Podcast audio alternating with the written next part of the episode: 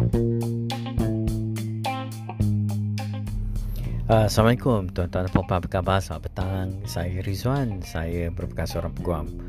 Uh, untuk tuan-tuan dan puan-puan ada dua jenis kategori harta secara amnya.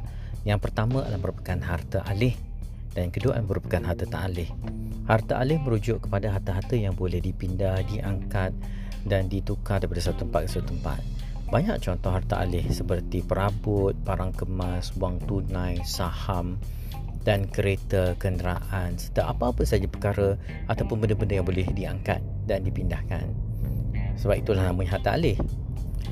Kategori harta yang kedua adalah merupakan harta tak alih. Merujuk pada barang-barang ataupun harta-harta yang ada nilai yang tidak boleh diangkat dan dipindahkan dari satu tempat ke tempat yang lain.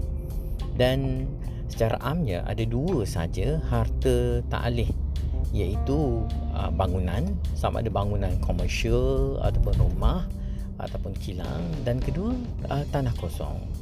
Uh, sebab itu di dalam pengurusan harta sangat penting untuk kita faham uh, jenis-jenis harta dan kategorikan harta-harta itu ke dalam kategori-kategori tertentu kerana lain kategori harta akan memberi kesan kepada pengurusan yang berlainan.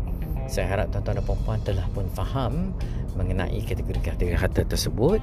Teruskan mendengar perkongsian saya lawat Facebook saya Riz Idrus ataupun website saya di www.rizidrus.com. Terima kasih dan Assalamualaikum.